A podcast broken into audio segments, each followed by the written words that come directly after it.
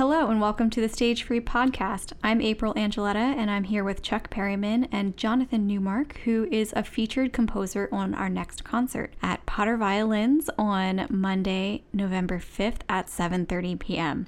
We're really excited to have Jonathan here with us to talk about his music, the piece that will be on the concert, and his background. Yeah, so let's start with a little bit of background. Uh, Jonathan, where do you live currently? I live in Burke, Virginia. Okay, so you're pretty local then. Have you always lived in, in Virginia? Oh, no, no, no, no. I've moved around a lot. I've been here since the beginning of 2006. Oh, great. Except for the years I spent in grad school shuttling back and forth between here and Cincinnati. Yeah. And so did you go to, um, what's it called, CCM? I went to CCM for my master's, 2014, 2015. Okay. I just graduated three years ago. Oh, great. Wow. What is CCM? Oh, for April and everyone else, what, what does CCM is mean? the College Conservatory of Music at the University of Cincinnati, which is one of the four largest conservatories in the United States. Great. And was that a master's degree in, in composition? Yes, it was. Cool. Um, and how long have you been writing music?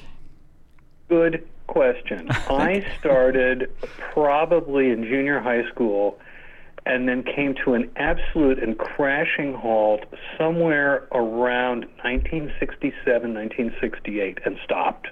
Wow. And the reason why is something that people of your generation find it very hard to believe when I tell them, but it's absolutely true. I had the misfortune to be a piano student at the Juilliard Pre College at that point. Mm-hmm. And I was a very young high school student. I was like 14, 15. Uh, I graduated from high school at 16, as it turns out. And at that time, this was the 1960s. This was Juilliard, the epicenter of academic music in the United States. And there was only one received style to compose in. And if you didn't write in that style, you were not a composer. And although I do not write, as you now know, music that sounds like it could have been written by Mozart or Beethoven, Mm-hmm. and in fact, I don't write music using um, a lot of functional harmony. Nonetheless, I'm not attracted to the style that was the only appropriate style at that time. And I also had the misfortune of being an older kid. You know, I'm the oldest in my family, very, very young, and I thought that adults knew what they were talking about. and those adults included the graduate students at Juilliard that I ran into. And everybody told me, well, you can't be a composer because you're not doing this. And I was getting a lot of um, uh, messages from my family and from my community. M- music is wonderful, music is great, but you know, isn't it wonderful that you can do something something else? so I sort of gave it up, kept up the instruments as an avocation, went to a good liberal arts college, and had a completely different career. Started writing again uh, seriously um, in 1993. So there's a long gap Yeah, definitely. Very long gap. Uh, at that point, I was on the job market, temporarily unemployed, hanging out. At the time, I was living in Pennsylvania, outside of Philadelphia, and I got my very first composition lessons because I looked around. I said, "Gee, I've always wanted to write." Uh, looked up online. I think it was online already, and I found all of the faculty and all the local uh, universities, and um, I ran that name, those names, past people I knew from my other musical careers, and one of them said, "Oh, I know that guy. I was at Eastman with him. You, he'd be a good person." So I went over to West Chester University, under the table, paid some money to this faculty member uh, unofficially, and, and started doing that. That was in 1993 Okay. and did stuff, you know, a, a little bit here, a little bit there. Did a couple of commissions for my friends, mostly through the Bennington Conference, which has been the center of my musical life for the last 37 years. And one day in 2009, I'd already moved here actually. Um, I was I, I got the opportunity to do a CD, all locally produced here in the D.C. area, of four of my works. And the composer of the week that summer at Bennington was Lisa Bielawa, who's a real composer. She was the vocalist from um, with Philip Glass for a long time. She won the Rome Prize, so she's obviously a, a very well established composer. And she was nice enough to give me a lesson at the Bennington conference. And I showed her what I was doing. and She looks at me. She said, "Have you ever considered going to graduate school?" Yeah. I said, "No." But Lisa, you know, at this point I'm 56 years old. All right. But I said, you know, Lisa, it's funny you should mention that because in four years I become eligible for military retirement and I get post 9/11 GI Bill benefits. Oh. Let me investigate this. Yeah. And that's how I ended up going to graduate school, and I was extraordinarily lucky to do it at CCM for Yeah. several reasons, and we can get to that. One of which is the person who inspired me to write this particular piece that is being done next week. Um, well, if you don't mind, can we talk a little bit about uh, the piece that you have coming up? Can you tell Oh, us the sure. title? Can you tell us the, title? piece that is being done by Martin. Actually, I should tell you how that happened. Yeah, you asked, sure. you how, how this happened. This is so completely bizarre. I came back from grad school and had this. Well, now what do I do? Uh, and among the things that I do is I, I apply to a bunch of score calls. So I, in preparation for talking to you, I went back and looked at the emails. The original submission was January, not quite a year ago um, one of several score calls I submit to to people I've never heard of. It was either on Composer's site or Scion, you know, the Society of Composers Yeah. Inc. And, and it simply said, submit pieces, didn't cost anything, to Bruce Mahin, a professor at Radford University in Virginia, and this would be for a CD by Martin Jones, a name that meant nothing to me. so I submitted this because I'm the only person who's ever played it. Didn't think anything further of it. Then in March of 2018, I get an email from Bruce Mahin. Martin likes your piece, Oh, and we'd great. to do it. Your contribution will be X, Y, Z. Well, it was at this point that I looked up who Martin Jones was. Mm-hmm. And practically fell through the floor. this man is an institution. He is 78 years old. He has re- his, he has released 60 CDs, most of which are on Nimbus. He won the Dame Myra Hess Award, which is the top award for British pianists, in 1968. Mm-hmm. Right. Okay? And the first thing I did was I immediately sent an email to my teacher, Joel Hoffman. Joel was my teacher at my first two semesters at CCM. Mm-hmm. The first piece I wrote when I got there was a sextet for trombones, which is another story. When I had completed that, Joel, who's a wonderful pianist, had said to me, You should write a solo piano piece because you're a pianist, you'd be able to play it yourself. So I wrote this piece. That was how it came about. Yeah. And I wanted to thank Joel for pushing me to write it. So I sent this note to him. He's now retired, living in New York. And I said, This pianist, Martin Jones from England, has selected this piece. Thank you for pushing me to write it. And I got the most un- unexpected reply from him. Congratulations, he said. Martin was my undergraduate piano teacher What? at the University of Cardiff. You will enjoy working with him. What a crazy coincidence. Yeah. Yeah, that's Um, amazing. so that's why I'm looking forward. I've never Yeah. met Mr. Jones. I've never spoken to him. We've had exactly one email where he asked me something specific about the piece. but that's it. Yeah. Other than the premiere, which you've now heard on my, my website, Mm-hmm. I've done the first movement up at uh, Columbia University earlier this year. But I also orchestrated the first movement, and that's been done as a standalone orchestra piece once in Cincinnati. It was actually done here uh, in 2015 by the Trinity Chamber Orchestra of Washington. They did it as sort of a favor to me because I've been associated with them in a in an indirect way for many many years. I know most of those folks. Yeah, that's great. I, that's great that you orchestrated it. Now, can you tell us a little bit about it? Uh, what's the name of the piece? Oh, this is a piano sonata. It started out, and the reason it's a piano sonata is that it started out as my thinking, gee, you know, I'm at a university, I'm at a conservatory, I should write a piece in sonata allegro form. I haven't done that in a long, long, long, long time. So I started out. Well, I'm going to walk over to the, the keyboard because I'll give you an idea. Oh, great. And I had what what often happens with me is I was thinking about one of my absolutely favorite pieces of all time, which mine does not quote at all, but I'll play you this and you see if you can recognize it. You probably won't, by the way.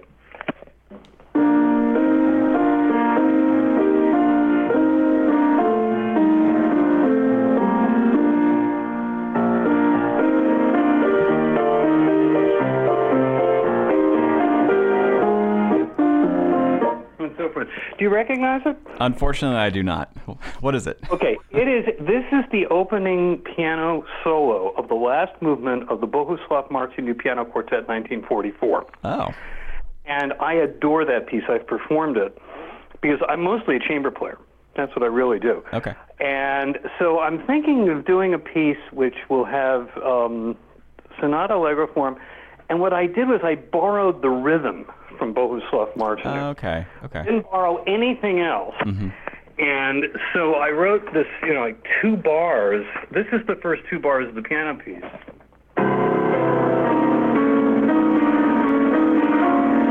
Okay, so that rhythm. Yeah. And then I said, okay, I'm going to write a sonata allegro form piece, and it starts in C, it goes to G, it has a development, and then it stays in C. Mm-hmm. Very, very Mozartian. Yeah. And so I wrote that. And then uh, I don't know exactly how it happened. Three more movements came out, and they are all riffs off the first movement. So Right. everything in yeah, and and that was why it was to, held together, you know, multi-movement stuff. Martin, for whatever reason, has chosen to do the first and the last movement. I actually don't necessarily think they're the better two, but it's what he wanted to do. I'm mm-hmm. just honored that he would do it at all. By the way, you know the story about how this stage free concert came about. Well, I know This that is- you were picked, and I think that you he decided to do it because you were in town, right? It's it's even crazier than that. Okay. Here, it, it, it's it's a more involved story than that because you guys are sort of the people who rode to the rescue. Normally, the way this project that Bruce Mahin, who I've also never met, we've spoken I think once, but the way he does it is once he selected the pieces. Actually, Martin largely selects the pieces apparently. He comes to the United States, he records them and performs them in Radford, Virginia in November. Then he goes back to England. Over the next year, Bruce, who is not just a composer and a teacher at Radford, but also a recording engineer, turns it into a CD, post production, etc. Right. Martin returns in the, the following November and tours that repertoire with this new CD that's now available to the cities where the composers live. Right. I got selected in March of 18 for November 19. Okay. But it all came out, the composers for November 19 turn out all to live in Wisconsin, Illinois, and Indiana. Mm-hmm. So Bruce said, You're welcome to come and tour tour around with us in November of 19. I said, Great. That, then I'd, I'd spoken to one of the composers who had done this in previous year, and she said, It's a wonderful experience. I said, I look forward to doing it. Are you doing anything in D.C.? He says, Well, we really don't have any plans to do that. And that, okay, fine. I'm still happy to be part of the thing. I'm just amazed that I'm part of the thing. Two months go by, and Bruce contacts me and he says, Something has happened. We had a date in this year's tour, which is Pennsylvania, West Virginia, at Pennsylvania State University. It has fallen through, Okay. and we can put your piece on it if you can find us a place in the D.C. area. Mm-hmm. And I started giving him some suggestions in the D.C. area, and he said, I'll work on it, I'll work on it. And then I suddenly hear, oh, there's this group called Stage Free, and I'm working with them, and I think we have a date with them. I had never heard of Stage Free. Well, we're Well, not, haven't been around very long. Because that's relatively new. yeah, we are. Okay, so and and what I now understand after we met is you guys were actually sending out your score calls to all the composers in the regional universities, saying, "Do your students have any pieces that might be interesting for our programs?" And Bruce apparently said to you. Well, yeah, but I also have this pianist coming. Would you like him? yeah, we were f- absolutely floored by that. We couldn't believe our luck, frankly, that he would think of us, and that again, that's an amazing coincidence that worked out to to Oh, yeah. uh, to make it local for you and everything. You're, That's great. You guys are the white knights who you know rode rode into town. Well, we're happy to do uh, it. realizing it. But that's that's how that happened, and uh, I mean, I'm just hoping to enjoy myself on Monday at the stage because I've never meet met these people. Yeah, well, I have never met most of them either. Obviously, I've never met Martin. I've only talked to Bruce a couple times. I've met you. That's one person. Oh, which, you know, I went to um, the district, the New Music DC thing. Um, I guess primarily for networking, but in my case, it's a need for a community, and I really, I, I don't want to seem greedy. I have a big musical community, but I come out of a very different parallel universe. And I did, it wasn't until I started graduate school at the age of 60 that I realized the extent to which I lived in a parallel universe. I've spent 40 plus years playing very avidly in the amateur chamber music community. Yeah, and that's one thing we, we really want to do with Stage Free is is help people connect with each other across generations, across different musical tastes, and hopefully we'll have a, a good turnout for Monday, and it should be really great. Uh, did you have any other questions, April? I was just wondering if if your ex- professional experience as a neurosurgeon is having any influence on the way that you write music.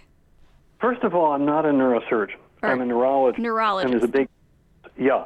Um, and I don't know, it would be indirect. I mean, for years, I combined it in a different way. I was one of the co founders of the Performing Arts Medicine Association. And I ran a clinic for performing artists, wrote a lot of papers on that. I'm still involved in PAMA on a very low level. Um, I think that being a clinician made me a much better listener than I otherwise would have been. It certainly has helped me to hone the interpersonal skills that are really important in places like rehearsals and, and you know how you deal with people and that sort of thing.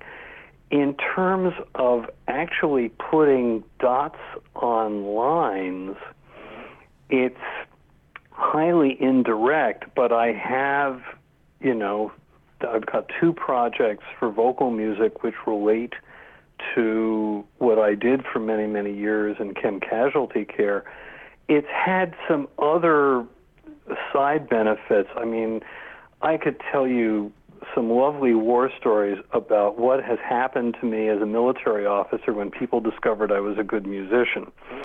and I'll I'll, I'll give you one because Give us one example. you can't make up. 1993, yes, 1993. I report for active duty, my very first active duty assignment at Madigan Army Medical Center in Fort Lewis, Washington. I was 40 years old. And I had, it was a long build up to that, and I really was not paying much attention to what was going to go on musically because I just wanted to get out there and start this new life, and new job, and so forth. I've been there about six weeks and realized we had a three star general commanded the post, and by basis of allocation, a three star general gets a band. Well, I hadn't really thought about what I was going to do with the Army band. After all, I'm in the hospital. Call up the Army band, and the guy who answered turned out to be a trumpet player, which is relevant because trumpet players don't necessarily know a lot about woodwind music. And I said, Do you have a wind quintet? Well, sir, sometimes we have to provide one for a dinner. What do you have in mind? Well, I play a lot of piano wind chamber music, I said. Uh, do you ever need somebody like that? Well, what do you have in mind? And I start listing works the Poulenc Sextet, the Beethoven Quintet, the Mozart Quintet, et cetera, et cetera. And he doesn't know these works because he doesn't play them. He's a trumpet player. Right. So I said, I'll put a bunch of, I'll give you a list and I'll put it in your office mail. Very good, sir. That'll be great. This is like the beginning of December. They go on block leave for Christmas and New Year's. Then there's the Martin Luther King birthday weekend. I'm sitting in clinic about the 24th of January. I've forgotten the whole thing. And the phone rings, and it's this Strack infantry voice, and the guy says, You're Newmark. And I said, Yeah, this is Dr. Newmark. What can I do for you? I have to do this in one breath, folks. And he says, Sir, this is Staff Sergeant Scheinfeld of the Arcade Band. Our conductor, Mr. Jerry, has ordered us to play with you. Will Tuesday do, sir? I had no idea what to say. I said, Well, gee, Staff Sergeant, that would be very nice. What would you like to play? That's up to you, sir. I hung up the phone. I was in hysterics. I was saying, they give me the most beautiful hospital in the world. They give me all these patients who are just thronging to get in. They give me these wonderful colleagues. They give me these residents who are all U.S. graduates and so forth. And then they issue me a government issue woodwind quintet. What's wrong with this picture? So, you know, it's, That's really it's funny. been fun. Yeah. You, you have no idea how much fun you can have. But the nicest story, and this is not a joke, when I was going to retire from the Army as a colonel, okay, and I'm going to use my post 9 11 GI benefits to go back to graduate school as a composer. I told a lot of people what I was planning to do family, uh, civilian musician friends, Right. um, civilians who were not musicians, and the reactions fell on a spectrum from "Isn't that wonderful?" All the way to "Why are you bothering to do that? Don't you know that stuff already?" but the army people were different, And it was across the board. The first time someone said this to me, it shocked me, and then the next one said it, and then the next one said it, and I was really, really humbled.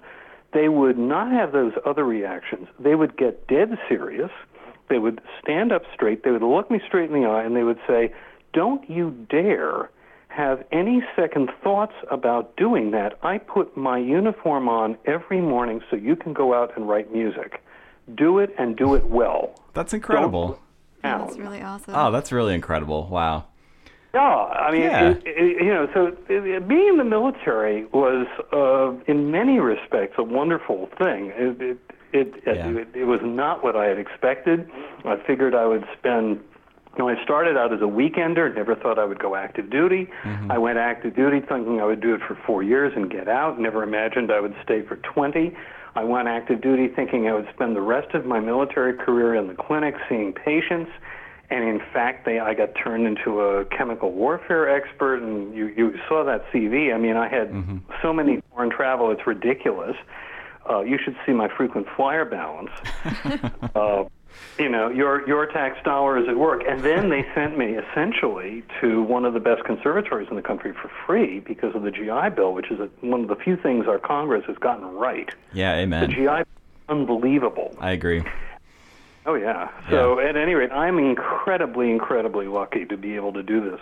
Yeah. Well, we're incredibly lucky to have your piece on the program, and I personally cannot wait to talk to you more uh, about about your life and everything. This has been really great. And A happy April- Halloween. Yeah, uh, you know, too. Be to come by tomorrow, and I'll see you on Monday. Okay. Looking forward. Yeah. Yeah, sounds good. Have a great night, and thank you so much.